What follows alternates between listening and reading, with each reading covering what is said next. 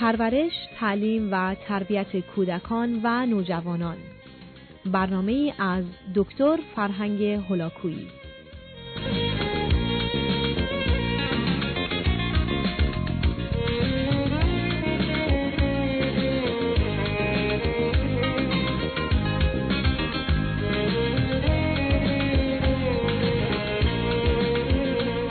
بینندگان گرامی سخن درباره عزیزانمان از سه تا هفت سالگی بود و درباره کودکان پنج ساله به آگاهیتون رسوندم که هرچند که با مفهوم زمان کمی آشنا هستند و قبل و بعد و به نوعی گذشته و آینده رو تشخیص میدن اما وقتی که اون رو در زبان و کلام از جانب من و شما میشنوند غالبا گیج و گرفتار میشه به این معنا که اگر به کودک گفته بشه دستهات رو بشور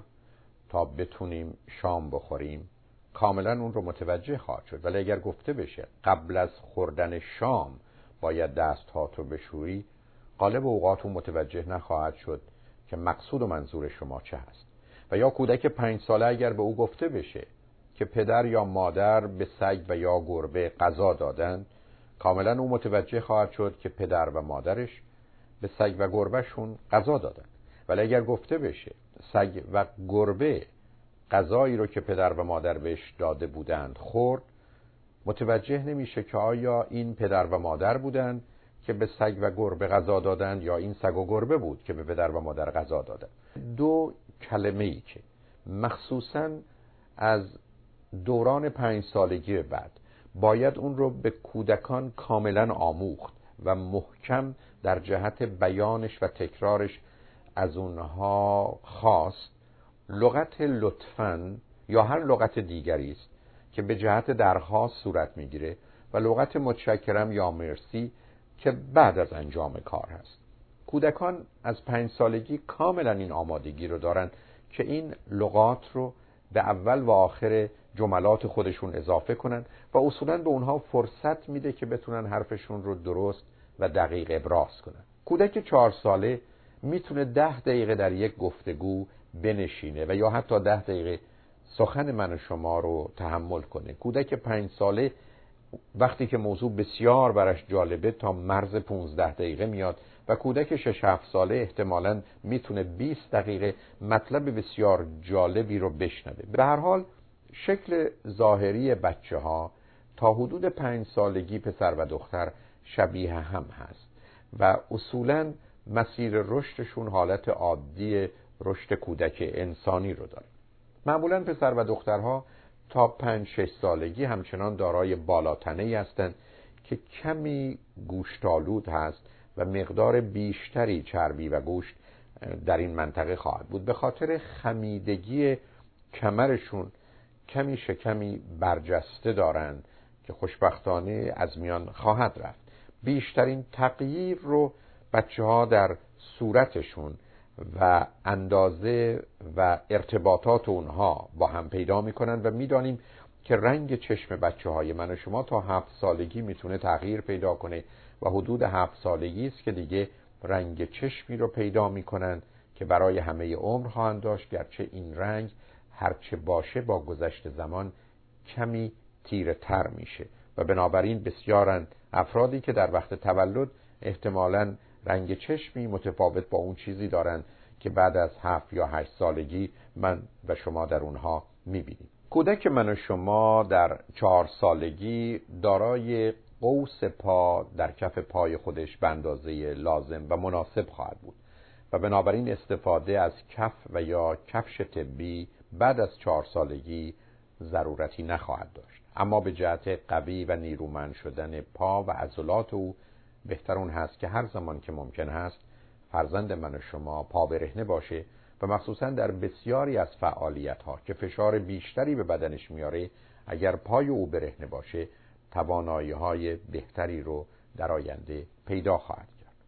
همچنین می‌دانیم کودک انسانی تا هشت سالگی ساق پای او قوسی و یا هلالی رو داره که برخی از اوقات موجب نگرانی پدر و مادر میشه و این وضعیت در دختران کمی شدیدتر هست. اما اگر تغذیه اونها به اندازه درست و کافی و کامل خودش باشه و مخصوصا کمبودی در جهت ویتامین دی نداشته باشند این خمیدگی ساق پا خوشبختانه در هشت سالگی از میان رفته و پای مستقیم و زیبای خودشون رو خواهند داشت. به همین جهت است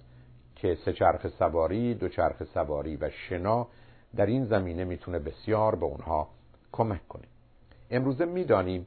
که پسر بچه در دو سالگی قدی که داره درست نیم یا نصف قدی است که انسان در بزرگسالی خواهد داشت. بنابراین هر قدی که فرزند من و شما در دو سالگی داره اگر اون رو دو برابر کنیم در احتمالا 20 سالگی خواهد داشت. اما در خصوص دختران چنین نیست زیرا دو برابر قد دو سالگی اونها منهای سه اینچ یا حدود هفت و نیم سانتی متر هست و تفاوت قد پسر و دختر که همکنون در همه جهان دیده میشه با وجودی که در دو سالگی بچه ها اندازه هم هستند و تا پنج شش سالگی هم تفاوت چندانی با هم ندارند ناشی از این کم شدن سه اینچ از قد دختران در مقام مقایسه با پسران هست. کودک انسانی تا سن یازده دوازده سالگی بهتر این است که چهار یا پنج نوبت غذا در روز صرف کنه مخصوصا در این ایام غلات و برنج نقش مهمی در رشد فرزندان من و شما داره و شیرینی هیچ نقشی نداشته عامل مزر و مزاحم خواهد بود و نمک و چربی هم تا اونجایی که ممکن هست باید کمتر مصرف بشه. به هر حال فرزند من و شما از چهار سالگی به بعد و در دنیای امروز تحت تأثیر تبلیغات تلویزیونی غذاهایی رو انتخاب می‌کنه و حتی به نوعی سلیقه و زائقه او به خاطر این تبلیغات دگرگون میشه. بنابراین در حالی که باید برای او آنچه را که علاقه منده برخی از اوقات اینجا و اونجا خرید باید با غذای خوب خوشمزه خانه اون هم به موقع او رو کمک کرد که بتونه رژیم غذایی مناسبی رو انتخاب کرده و اون رو داشته باشه. همچنین می‌دانیم که وقتی که از کودکان می‌خواهیم که غذای منزل رو به مدرسه ببرن احساس کودکی و ناچیزی می‌کنن بنابراین اگر فرزند من و شما ترجیح میده که از غذای مدرسه استفاده کنه که خوشبختانه در بیشتر موارد غذایی است متوازن و مناسب احتمالا باید به او فرصت چنین کاری رو داد و به دلیل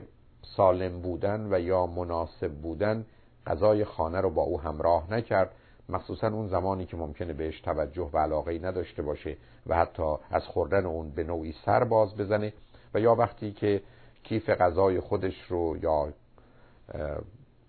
آنچه که شما به او دادید رو باز می‌کنه به دلیل بازی و مسخره بازی بچه های دوربرش احساس بدی داشته باشه و حتی کار تغذیه او رو دچار اشکال کنه. اما در خصوص آداب غذا خوردن و یا غذا خوردن ماجی هستم توجهتون رو به این نکته جلب کنم که خوردن غذا با هم به وسیله همه اعضای خانواده بدون تردید یک عادت یک انتخاب بسیار خوب مفید و با ارزش است و در این باره کوچکترین تردیدی وجود نداره. زیرا یکی از ایام خوب و خوش زندگی انسان خوردن اون هم در کنار عزیزان و فامیل و دوستان خواهد بود. اما به این شرط که دو اتفاق بر سر میز نهار یا شام نیفته. یکی این که هیچ کس به خاطر دیگری منتظر و گرسنه نمانه باید کاری کرد که یا وقت آنچنان درست باشه و یا به بچه ها غذایی رو داد که در وقت خوردن نهار و شام گرسنه به اندازه نهار و شام باشن و مدتی قبل از اون احساس بدی رو نداشته باشن. و دوم بر سر میز شام هیچ گونه بحثی گفتگوی سخنی پندی اندرزی نصیحتی که بچه ها رو در شرایط بد و با احساس نامناسبی همراه کنه نمی‌توان گفت. یعنی وقت غذا وقت هیچ نوع توصیه و احتمالا کار تربیتی نیست جز شادی جز لذت جز تعریف جز تشویق و نوعی ایجاد ارتباط مطلوب. اگر این دو شرط رعایت بشه معلوم هست که خوردن غذای خانواده با هم یکی از بهترین کارهایی است که می‌تونن انجام بدن. به هر حال کودک چهار ساله مایل هست که در وقت چیدن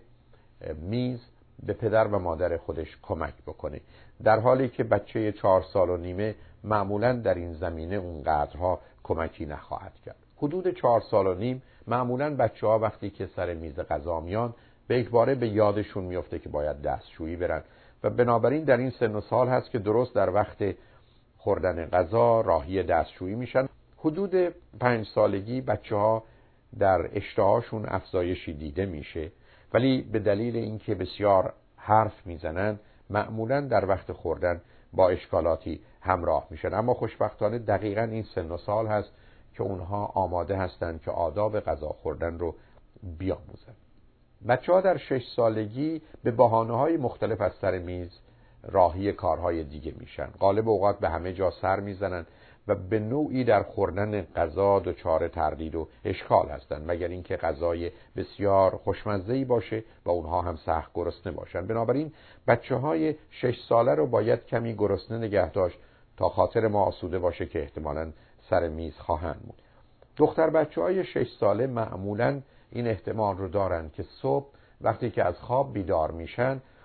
به این نتیجه برسن که اشتهایی اصلا ندارن و برخی از اوقات حالت تهوع و حال به هم خوردگی دارن. بهتر این هست که همون موقع به اونها غذایی ندیم بلکه غذایی رو با اونها هر اندازه کم باشه همراه کنیم که اون زمانی که در مدرسه و در وقت زنگ تفریح احساس کردن گرسنه هستن اگر مایل بودن اون رو استفاده کنن و یا احتمالا شرایطی رو فراهم کنیم که در میانه روز بتونن غذایی رو داشته باشن. به هر حال با مهربانی با خوشرویی با نوعی میل به همکاری و کمک میشه بچه ها رو در جهت خوردن به حال و شرایطی رسون که از این خوردن لذت ببرن از این رابطه بهره بگیرن و احساس خوبی در وقت خوردن غذا داشته باشن. اجازه بدید که بعد از شنیدن چند پیام به قسمت پایانی این گفتگو بپردازم. لطفا با ما باشید